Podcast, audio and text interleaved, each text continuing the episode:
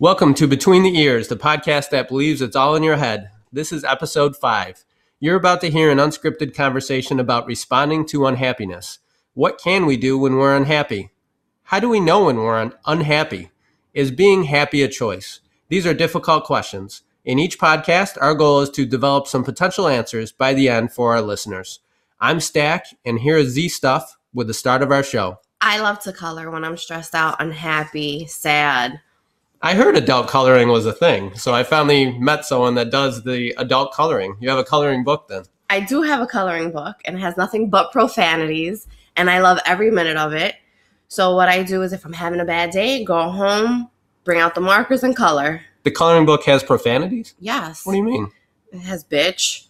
This, um, let me see. What's another Like you're word? coloring in Like- the word bitch? Yes, I am coloring in the word. Oh, so it's made for adults. yes. You're not just grabbing like a dinosaur coloring book for a five year old. No, and any of the mermaid ones that I find, I don't find them interesting. So I figure I'd become an adult and color that. Hmm. So no word searches, you like coloring books. Yes. Did you have highlights as a kid? Do you remember that magazine? Yes, did you I ever see it? did. I always read that in like a dentist or doctor's office. And it was awesome. It was the best. I was totally distracted. But you never had them like at in your house. They never ordered them for you. We probably did. Yeah, we probably did. I wonder if that's where the coloring thing comes from. Well, it comes from childhood, right? You're Yes. reverting back to childhood Yes, when you're unhappy. So that's what you do when you're unhappy. I do. That's one of the things I do when I'm unhappy. What do you do? I, I can't say that's on my list. I actually have a list. Uh, I keep it on my phone on like a memo pad type thing of what to do when I'm unhappy. So the first thing I have on my list is just the word create with an exclamation point to create something. That's the first thing on my list. Oh, so that's kind of similar to what I do. Yeah, I mean, do you um, when you're done coloring, do you send it to a family member? Do you put it up on your fridge? Oh, I take pictures and I send it to people. Do you really? I do. do you do you feel a sense of pride from what you colored? Like, hey, I created this. I do. I love it. I'm like, oh, look at how beautiful this bitch is.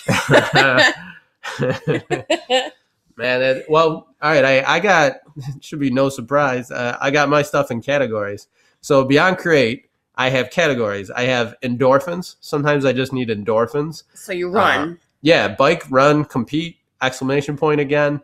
Um, better to do with someone, with my wife. Um, and I put that if she roots me on, if it's a competitive thing, it adds a lot to the enjoyment. But above anything else, I just need endorphins. Uh, sometimes I don't want to go do it, but I always feel better afterwards. I hear that's what you're trying to get me into that lately. You always tell me the endorphins, and I'm always like, eh, you know. Um, another one I have is nature. Uh, I walk with Bruzo the dog.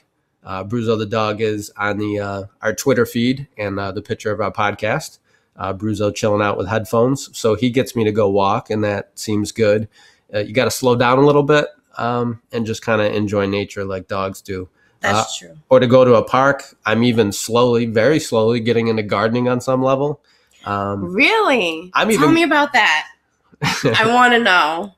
what do you want to know? I'm not like a gardener per se. I have a basil plant out in front of the house and jalapenos, and I had lemongrass this year, and I cut that down because it didn't seem to be something you'd put in your food. So it's back to the creation thing. I'm creating Mhm. functional plants, so it's not just gardening to create something pretty to look at. I need a plant that yields something I can use. Oh well, now I know where to go when I need some jalapenos and some. What was the other one? The lemongrass that you had cut. Lemongrass is in Thai food. Thai- Yeah. Oh, Oh yeah, we have tomatoes too. okay. So- See, there you go. I can make homemade sauce now. Yeah, there you go. See? Uh, so if I even read about nature, I feel better. If I'm out in nature, I feel good. Uh, so nature is a big one. Uh, but rather than going through my whole list, I'll share it as we go. Um, we have a lovely little book called A Recipe for a Happy Life by Cheryl Saban. And it's it's like I don't know, you can't even call this a coffee table book. It's so small. It's probably a put it a, above your toilet book or That- something. that I don't is. know. on the back of the toilet. It's small and it's kind of cute and it's kind of hokey in places. But they have these little quotes on happiness by famous people. And I think if we kind of um, talk about a few of these quotes, uh, we'll end up in a good place on understanding happiness better and maybe figure out why you color and why we do what we do, and maybe we'll even get some new ideas, and so will, so will our listeners. Okay. So the first quote I have in this book is happiness is is when what you think, what you say, and what you do are in harmony, and that's from Gandhi. So what you think, what you say, and what you do are in harmony.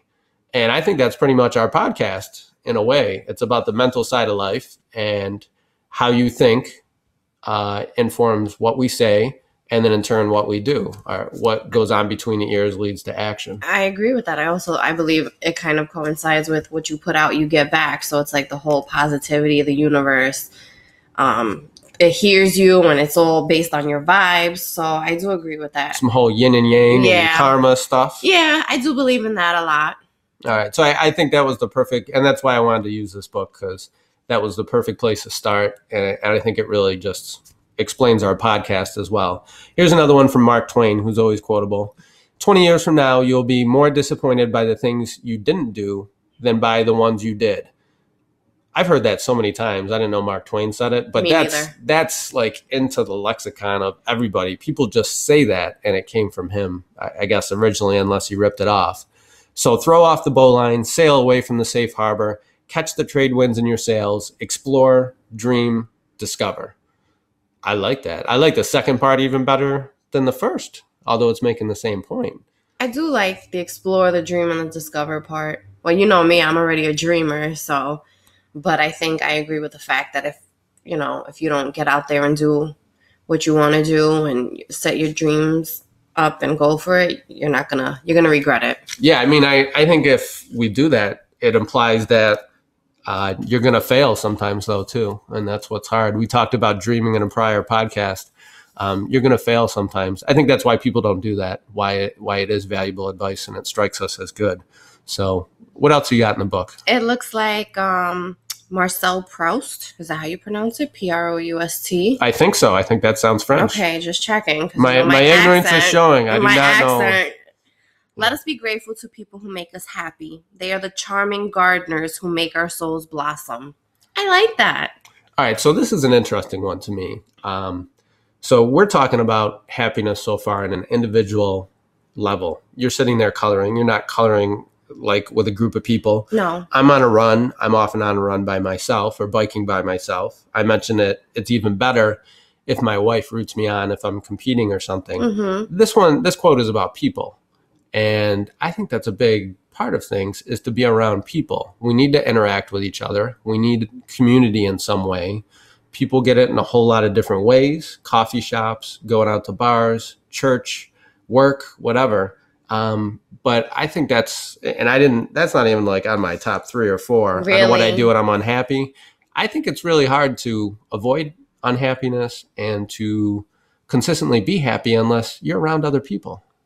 What My think? family makes me happy. Like I'm I come from a big family and I always that's one thing that's something that my mom and I always talk about. She's always like, I can be by myself, but you you just you always have to have that family around you. And I'm like, that's what I live that's what makes me happy being around them. Being surrounded by people I love. I- I don't even have to sit there and really interact with them. I could just be in the same place with them. Just be around. right. Yeah. It's just the presence. Yeah, my grandfather said that before um, my grandmother died. It was just having her be in the house was important to him. It's not even important that they interacted at times. He used to say because they slept differently, she stayed up really late. He would get up earlier. Uh, they were like two ships passing in the night, but to have her in the house meant everything to him, even though they didn't always interact on things. That's how my grandparents were. He was in the den, she was watching TV in the living room. It worked. So there, there's probably, I don't know, we all need people. I think it's just really hard to be solitary. I was going to say if you're like living in a remote part of Maine, maybe you don't. But I think if you're living in a report in a remote part of Maine, you're probably still interacting with a really tight group of people, and you're really just tight with your neighbors and your community and your family as Just well. a smaller tribe. Mm-hmm. All right, so here's another one. This one's by George Sand. Uh, There's only one happiness in life to love and be loved. So now we're talking about love. I've heard that before. I like that quote. I've always liked that. Uh, I think love is a big factor in happiness, but I think it has to start with yourself. If you can't love yourself, then you really can't give love to anyone else, and you really aren't happy. So I think that ultimately it starts with you. Yeah. And that's something that a lot of people have a difficult time dealing with. But I do believe that love is a big factor. Well, I think you got to know yourself to really love someone else or to be loved. I, I think a lot of marriages where people get married early, it, it falls apart on some level because of that. People go in different directions. They didn't know themselves. So the the person that loves them, it's not even the version of them that they're gonna they're gonna know in about ten years. That person's gonna change. Right. I don't think of love in terms of day to day happiness, though. I think of love in terms of a deep happiness, but it does make sense. Deep. Yeah, I, I guess on my even though I made a little list on my phone of what makes me happy, it's really feeling like a really solitary, selfish list. It certainly isn't um, thinking about love that much. It's not solitary. I mean, you have your wife on there rooting you on. There Well, you go. Well, here's the next one on my list. I put music, but I caution myself that I got to be careful about what music um, regarding the mood. Uh, so I'm going to go back to the late '90s, and I'm going to say, and I actually put it in here. I don't need Nine Inch Nails, for example. There's a lot of angry music in the late '90s, and it was good. So I'd be upset about something. You put in Nine Inch Nails, which is pretty angry, and you just get more angry, but it's in touch with your emotion. But I don't think that's helpful to kind of snap out of a bout of unhappiness. I listen to music. I listen to music every night before I go to sleep, and that actually puts me in like a different mood. It I used to listen to music every night um, until I got married. Like I always had it on late at night to fall asleep. Is your music always like really happy? Is it laid back? Um, right now I'm kind of like listening to my heart station on Pandora, like kind of like you know, it's giving me like some Def Leppard and some Ozzy, so it's not really laid back. It's more like just Yeah. out there, So it just goes in different. Yeah. different directions Mhm. based on what you're listening to. Um, all right, so let's go to another one. Um, Marcus Aurelius, which was the first, uh, he was a Roman emperor. He was the first uh, bit of philosophy I've read in my life. Um, so we'll see Hmm. what he says. The happiness of your life depends on the quality of your thoughts. Again, that's pretty much our podcast between the ears, the mental side of life. It's everything. So he knew what was going on before we did. Look at that, Yeah, it probably telling the future. it's not a direct line, but there's a really indirect line for me between reading that as my first bit of philosophy, reading a million other things, going through life, 20 years passing, I don't know, and leading up to this podcast. But there's probably an indirect line Mhm. from reading that to this. Thoughts become things. That's my opinion.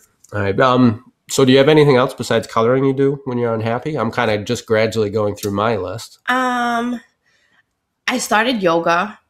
Mm. So it really just started out as my mom wanted to do yoga, and I was like really opposed to it because I'm like, what am I gonna do? I'm gonna sit there and start busting out laughing in the first five minutes.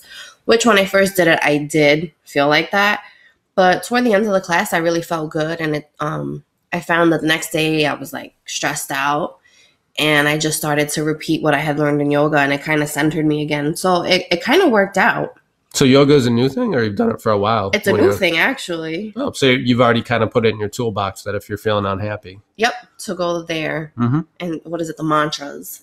I feel like with that and I don't know, maybe music, but definitely nature and running, we already got a little trend going. Now a lot of it's like meditation in a way, right? It is. Like it, you're not you're present when you're doing yoga, but isn't it kind of it's almost like a mantra. You're just mimicking some moves you see, Mhm. and, and you kind of meditate in a way. You just kind of quiet down your brain, maybe. That's yeah, that's something I definitely have to do because my brain's always out there. It's always in a thousand different directions.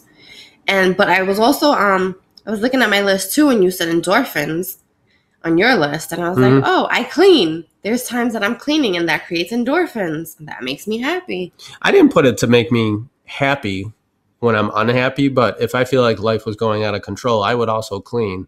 And I and for me, I pretty much knew what I was doing pretty quickly. It gave me some element of control That I was like tidying up the house and I, I felt like things weren't spinning out of control and I had control. But I for me it doesn't make me happy. Do you think it makes you happy or it's just that control makes- thing? I think it makes me happy and it's the control at the same time because once it's done, it's like, oh, look how pretty this is. Like if someone walked into my house, they'd be like, mm, it smells so good. I gotcha. So That's cool. Yeah, I mean, instead of just moping around, you know, opening a thing of ice cream, you did something productive, which is good. yeah, I'm trying to keep the ice cream out the house. All right, Yeah. let's go. Let's go with a few more uh, quotes. Uh, Thomas Jefferson: "It is neither wealth nor splendor, but tranquility and occupation which gives you happiness. It's neither wealth nor splendor, but tranquility and occupation that which gives you happiness." So is he meaning wealth as a monetary, as in cash? Yeah, definitely. Money doesn't make happiness. That's That- I well, agree with that. That's what he's saying in his ancient 1700s way. Because they didn't, they didn't have. Um, well, they did have colonial paper money, but for a long time they actually traded like gold and Mhm. precious metals. So um, it wouldn't come out the same with him. Uh, what wealth is, and there's no taxes on land, so land might have be, been viewed as wealth. Not that we don't think it today, but we have to pay taxes on land. So it's still it still comes back to money for us. The cash. Oh yeah, yeah, yeah. He's saying money, and then splendor is what you buy with the money. He he was known for you know getting a lot of stuff from Britain or France and fancy sort of things, importing them. Um, and he's saying those things don't make you happy, although his actions would suggest otherwise, since he did that his whole lifetime. Uh, tranquility, I feel like that's nature, that's home, that's simplicity, is what he's saying. Tranquility and occupation gives you happiness. Occupation coming from Thomas Jefferson is a funny one again. He's saying work gives you happiness. He owned slaves. I don't know how much real Right. hard work he was doing. He did the work of thinking. I give him credit for that. He's obviously accomplished, but other people were doing the day to day toil that one would do in those days. But the sentiment's beautiful, right? As Those most people things- do now in this day and age. What? What do you mean? occupation and somebody else is doing the thinking while others are doing the working. So I don't know. I I don't know about the occupation part on that, but I can agree with everything else he said. I, I think there's something about work. There's sometimes I go out in the yard, which is nature again, and I do something I don't want to do, but something about doing the work, I suddenly, well, I don't suddenly, I gradually get relaxed, and I, I, I feel a little pride, in- pride in what I did, and I'm satisfied with the work. Like it was meaningful in some way. Maybe it's more a sense of meaning than anything. Accomplishment. All right, so at this point, I want to I want to pivot to something else. Uh, this is from a book. Um, he's a psychologist, uh, Daniel Gilbert. "Stumbling on Happiness" is the book, and I want to question what is happiness because we're going from a pretty traditional view. And he gives an example of two people, uh, George Eastman and Adolf Fischer, um, in terms of what happiness is. So listen to the stories of both of them. Adolf Fischer um, was a labor union official and he got people organized, all the immigrants that worked in um, Chicago in the meatpacking district at the Mhm. end of the 19th century, um, and really, you know, it was the it was the rise of unions to give people rights, not to work so many hours, so many days, to get paid a fair rate. Well, this obviously caused some problems. So eventually, Adolf Fischer, the book says, was tried and on the basis of paid and perjured testimony was sentenced to die for a crime he did not commit. Sounds awful, doesn't it? It does. So on November 11th, 1887, he stood at the gallows. I guess they hanged him. Uh, Hmm. He stood at the gallows and surprised everyone with his last words This is the happiest moment of my life. A few seconds later, the trapdoor beneath his feet fell away, the rope snapped his neck, and he was dead. This was the happiest moment of his life. He died for a cause that he believed in. I think it goes back to that meaningfulness thing again. I just mentioned on a much more dramatic level. Um, but if I just told that story without his last words, we would say, "Oh, we'd, we'd feel sorry for him." Right. Right? That's what our brains would say, and, and that's why it's included in this book on happiness too. But this person was actually really happy with what they did, for the reasons that you mentioned. Um, then we have another person, uh, George Eastman, who ran Kodak for years and years, um, who also advocated for people, and he was very successful with Kodak cameras. He developed a revolutionary management philosophy as well, give his employees shorter hours, disability benefits, retirement annuities, life insurance, profit sharing, and ultimately one third of the stock in his company. Um, it's also where 401ks come from, um, from Kodak as well. So that sounds pretty good. Um, I'm thinking back to Jefferson's quote. He had wealth, Well, he had splendor. Um, the George Eastman house is in Rochester, New York. You can tour it still, and it's very nice to say the least. Um, so on March, fir- so we'd say he's happy, right? right? That's what our brains His would occupa- say. occupation. That Yeah, Yes. meaningful work. Right. Right. All right. So he has that um, wealth, splendor, but it sounds like he didn't have tranquility uh, because on March 14th, 1932, the beloved inventor and humanitarian sat down at his desk, wrote a brief note, neatly capped his fountain pen, and smoked a cigarette. Then he surprised everyone by killing himself. Um, his last words, written on a legal pad, were Dear friends, my work is done. Why wait? And he shot himself in the heart. So, wow. So a little morbid. We got two deaths, but again, uh, some of the extreme examples that we used before illustrate points. George Eastman, our brains would say that person must be happy. That person was not happy. Um, and then the other one, uh, Adolf, was happy when he died um, uh, after doing the labor union thing. So I come back to one of our original questions: Is being happy a choice? Is it the genetic makeup, the the psychological wiring of those two people, or was it a, a conscious, uh, volitional choice? You know, um, the circumstances were not bad for George Eastman, but you know, life gave him a lot of good things, or he created a lot of good things, but he still ended up that way. So, as I put it to you, is happiness a choice? On the days you feel unhappy and you're coloring away with your crayons, you use crayons, I right? use markers. oh, markers. All I got crayons though, you know. All right. So when you're coloring and you're unhappy, was it a choice? To be unhappy or to color? Uh, no, not the coloring. That's your response to make yourself happy.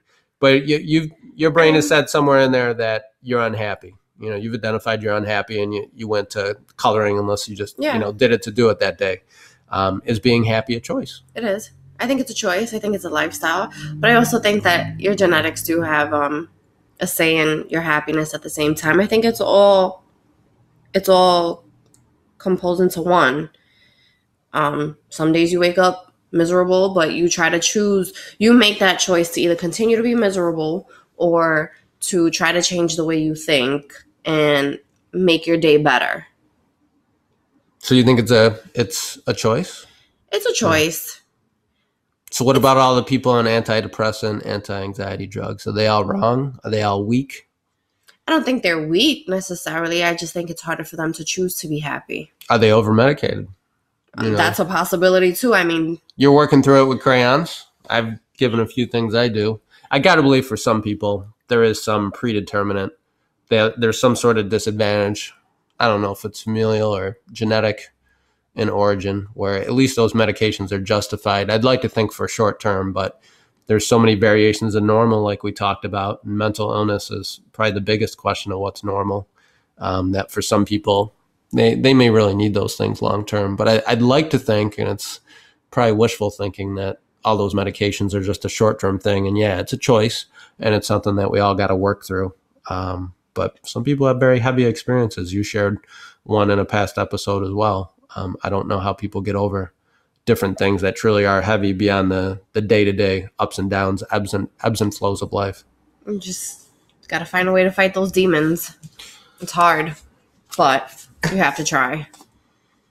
All right, so let's go back to uh, some famous quotes and see what else we learn about happiness, and uh, keep going through our happiness list and see if our list changed by the end. I'm debating whether I should start coloring, and maybe you're about to take up running and yoga. We'll see. Whoa, whoa. You're asking for a lot there with the running. Come on, Stack. You know better. Uh, Claude Monet, famous painter. The richness I achieve comes from nature, the source of my inspiration. So I, I feel validated. Nature's on my list. Look at that. I think nature is a beautiful thing, though. I think when you really sit back, relax, and breathe and just take in your surroundings, you're like, wow, like this is really nice. I know I've started doing that since I moved up here more. Like, I'll just look out the window and be like, wow, okay. Not as much uh, inspiration in the concrete jungle of New York City. Oh, Some people are inspired by the architecture and, you know, the million- concrete jungle's home. So that's my heart. Yeah, So- but you're saying the the true nature, the more natural nature. Yeah, Um, that's up here to me. yeah. You know, it's kind of country up here to me, quote unquote. So here's another Gandhi quote: "Live as if you were to die tomorrow. Learn as if you were to live forever." So I used to quote this to myself. Evidently, it was Gandhi, and I ended up in a lot of credit card debt early in college. That's funny because you read this and the first person I thought of was you.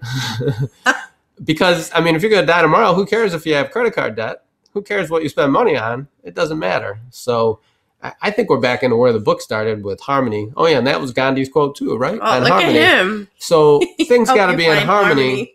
Um, we can't go to extremes. But I, I, I think he's talking in principles. If we were to read this quote in context, it's probably about some of his work that he did towards independence and probably inspiring others, right? Mhm. Um, in terms of quality of life in India. I'm guessing there. Well, it's kind of nice to see how he uh, affected you in both ways. Yeah, Found What? harmony and credit card debt thanks to Gandhi. this, this kind of shows how dangerous quotes can be too. Yeah. you know, you could find. I mean, I know Jefferson well, um, and we just went through two Gandhi quotes. You can go either way. You can pick out a quote from from either of them. Um, the Bible's kind of good and bad that way too. You can Mhm. find some contrasting viewpoints in some ways if you just take it at the surface. Uh, so let me share something else from what I do when I'm unhappy. Um, I got a category called activity and health, and I put wine, but moderate wine. Can't go to extremes. That you know, maybe that's a cautionary thing for me, or Wine makes you feel don't know. fine. and um, to minimize the sugar and the sweets. You kind of you got to like recover after sugar. I think you, I get more of a sugar hang, hangover than a wine hangover, um, taken in moderation. I've had more of a headache or feel lousy after a bunch of sugar late at night or a baked good in the morning than I did from drinking wine. But that's just me and my chemistry. I'm I sure. was gonna say you're a lot healthier than I am, so the sugar hangover doesn't apply to me, but the wine hangover would. I, I think my blood is adjusted. It's actually red wine flowing through me. So Look we'll at see. you, all right, fancy. I'm gonna get a little personal here. I put fiber and water a key. I guess uh, we don't want to get constipated. You got to be You hydrated. can't be full of shit, right? That's You right. could just color it. um, let's see what else I got. I think I'm I overshared there with fiber and water. hey, I color it. Oh, only buy desserts, and this is a recent one. Only buy desserts that we can't make or to get new inspiration. So basically, if we go out to a restaurant, I'm not getting dessert because I think dessert's really easy to make for anyone that cooks a reasonable amount of time. It's not hard to throw some sugar together and some other things. I don't need to pay for it at a restaurant, and the restaurant's not limited to make things really decadent with packing in the sugar, the butter, whatever it is. Um, so the point here for me is food, food and drink. It matters. Um, I love to have a good meal, and uh, I talked about this with my wife the other day. And we're having a good meal, saying how great it is, and while we're having it, we're talking about what our next meal is and what we're gonna make. And I, I always thought that was like not living in the moment, but now I now I'm feeling gluttonous with that. I, I feel like that's that's a good way to live a life. I'm There just gonna go. go right with it. You to know something? Food's on my list too. So All right, all right. So, how do you how would you phrase your view of food if you're unhappy? You said you're trying to keep ice cream out of I the am. house. That's the I am. classic thing. I'm gonna go. Someone broke up with me. I'm gonna go have a pint of ice cream. Right. So Uh, lately, because I am trying to slim down for my own reasons, um, I just I have apples in the house now. I do have more fruit. So if I'm having a bad day and I just want something sweet, my go-to right now is really just an apple. Do you know how much better an apple is right off the tree than buying it from a store? It's like not even the same product. Are you gonna grow me a tree though? Oh, we're, you got some more. Ba- you got some stuff growing back there now. We are- on. I, I am planning to put a few apple trees in now that you no asked. way, really? We are in the great state of New York, and second, maybe only to Washington. We got a ton of apples. They are not far away. We've already gone and, and picked some, but they taste so much better. Anyways, we're So, getting off track. So food, are, but apples are. that's my go-to right now. Uh huh. So um, let me see. What else have I been eating? But what is that? What you go to to make you happy? Like I'm actually saying, a big key to my happiness is how I treat wine and food. caffeine is what I, is my wine. Caffeine, would be is? my wine. Yeah, coffee. Do you That's my life. do you sometimes have too much caffeine? Um, I was, so I, I slowed it down, hmm but I can't. I love it. I can't go a day without coffee. Well, I don't think you're alone at all uh, with caffeine. All right, let's go back to our, our general quotes here. James Oppenheim The foolish man seeks happiness in the distance, the wise grows it under his feet. The foolish man seeks happiness in the distance, the wise grow it under his feet.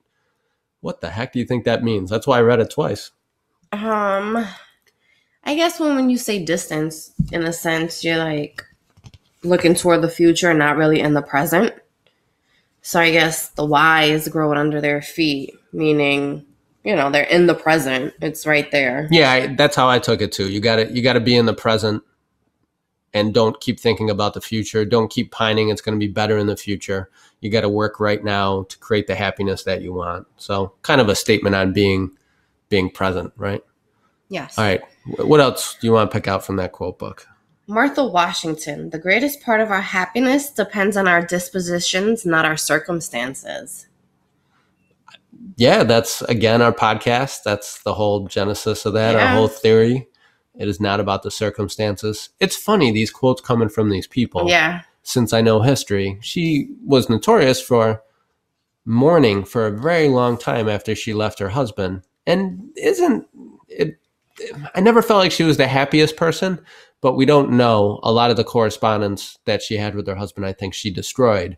So we probably don't know enough about her. She may have been a lovely person. I think Abraham Lincoln's wife gets the same knock, but Why? What's wrong? with- What's Abe Lincoln's wife all about? well, she wasn't known as depressed, but maybe a Oh. little manic and spending and and um, A she person. well, she also mourned after the death of her son, and you know, some say maybe didn't really fully recover from that, didn't rebound in a way.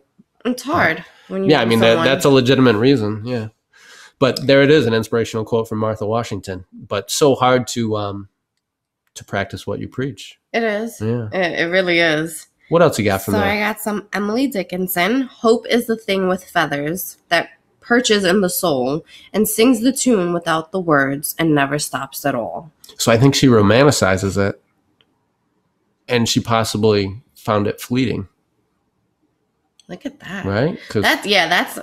I mean, because maybe those that aren't as happy as often or prone to melancholy or depression, they appreciate it even more when they're happy. And other people take it for granted that they just bounce through life. Hmm.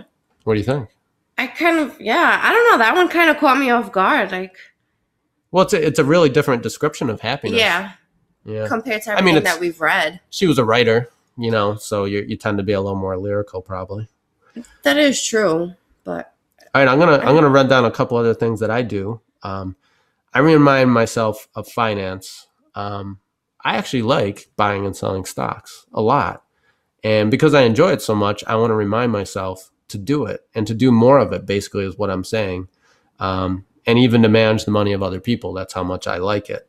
Um, I think that comes from well, I just like it, but I like it because it creates something in my brain when I do it. They say it's a dopamine response, which is basically it happens if you snort cocaine, I've read, or anything pleasurable. So you could say anything that gives you pleasure it creates a dopamine response.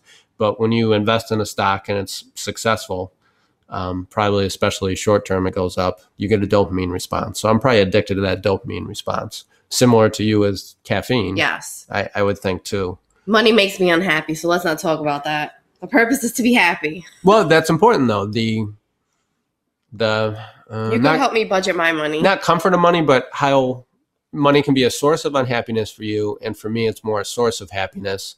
I don't feel like we're extremes at all. We're both trying to strike that balance with money because I always have the do you want to spend a lot of money? Is it more about your lifestyle? The kind of, you know, the other quote we read about living for today and that sort of thing. Um, minus the credit card debt. Yeah, not taking it to that extreme, Yes. but having it under control, I would say, with money is probably an important part of happiness. It, it's probably a boring part because then the words like budgeting come up and stuff like that. Um, so it's probably a boring aspect of it, but an essential aspect in, in today's world where uh, I don't think you, it's really hard to be self sustainable. Um, to have your own fruit trees, to grow everything to eat, to make your own clothes, you're going to have to buy stuff. Um, you're going to have to get places that requires money. You seem to be doing well on the growing stuff, so you're just I'm just gonna bring my money books over to you and be like, help me, just help me budget.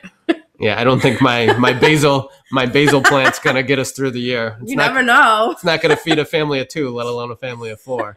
Uh, so I put reading is really important for happiness. Um, I find that if it's a contemporary newspaper today, it helps me get out of my own head by thinking of others without going too far. I may have said before in another podcast, NPR can take me too far. And I'm hearing about all these different international countries and their problems. I don't want to hear sometimes. I don't want to worry about the whole world. It's a little too much um, of a burden to worry about every country in the world. But in general, to read and to think about other issues and other people, at least within our nation, sometimes internationally, it's to me, it gets me out of my own head.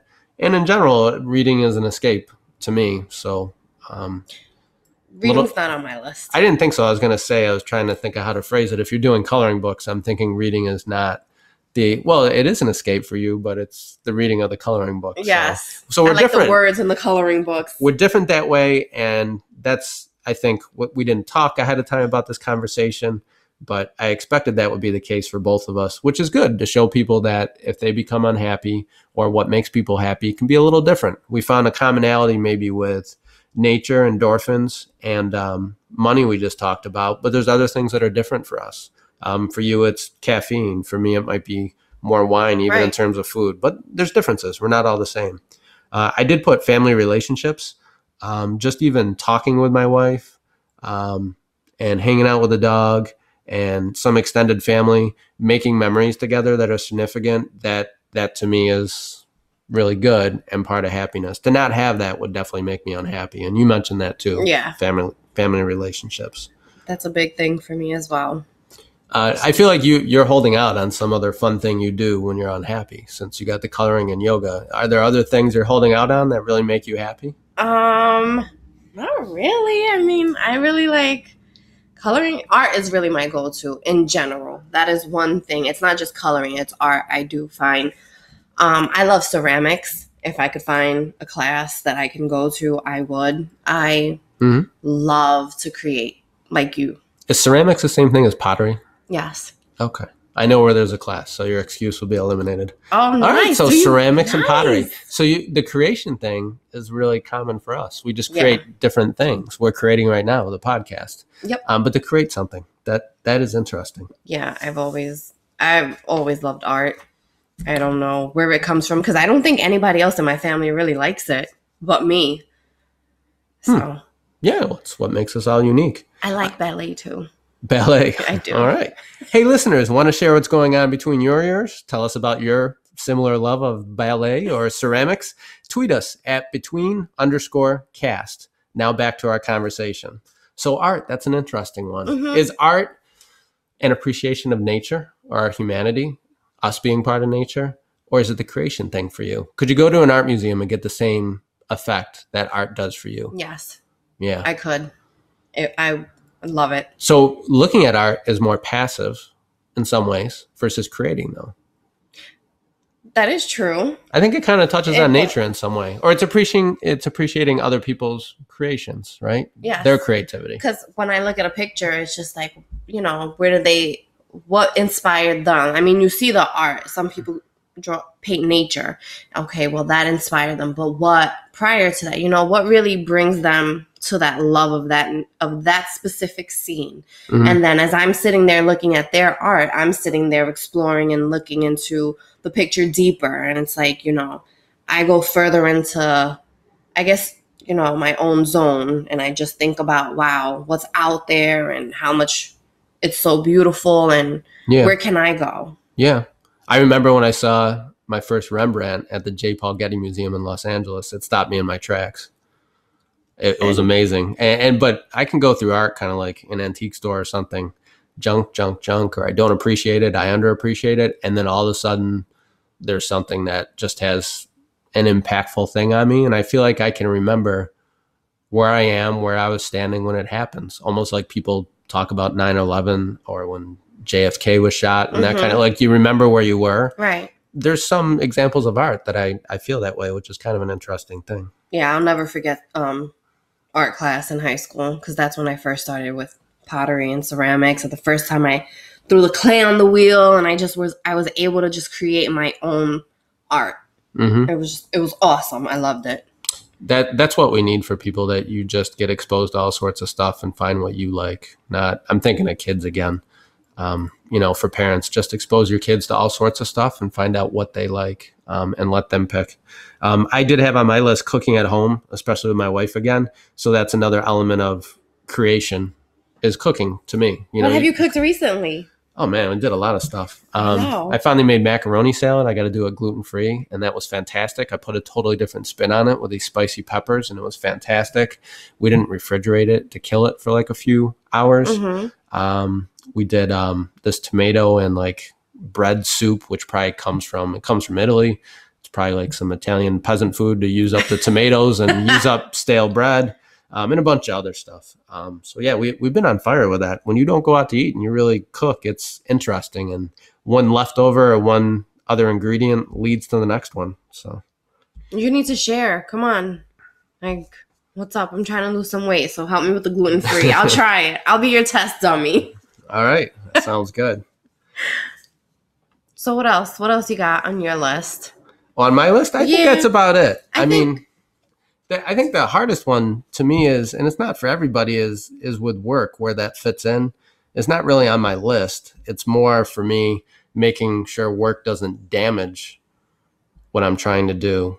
Um, and I think that's pretty common. I mean, I I think it's rare that people are doing exactly what they love. If I love tennis, I'm not a professional tennis player. You know, I, I, I think work is a whole nother category. All right. So I, I think I, I just think that's one that we could talk about for a while, and I think a lot of listeners uh, would relate to. So, so now you know, listeners, what we do when we're unhappy, and you know that we both feel that happiness is a choice, largely, um, but there are there's going to be people and situations that it's going to take other people and possibly even medication to help people with it, and that's appropriate and just part of life and necessary. Um, and I'm sure we'll talk about happiness and how work intertwines with happiness in the future.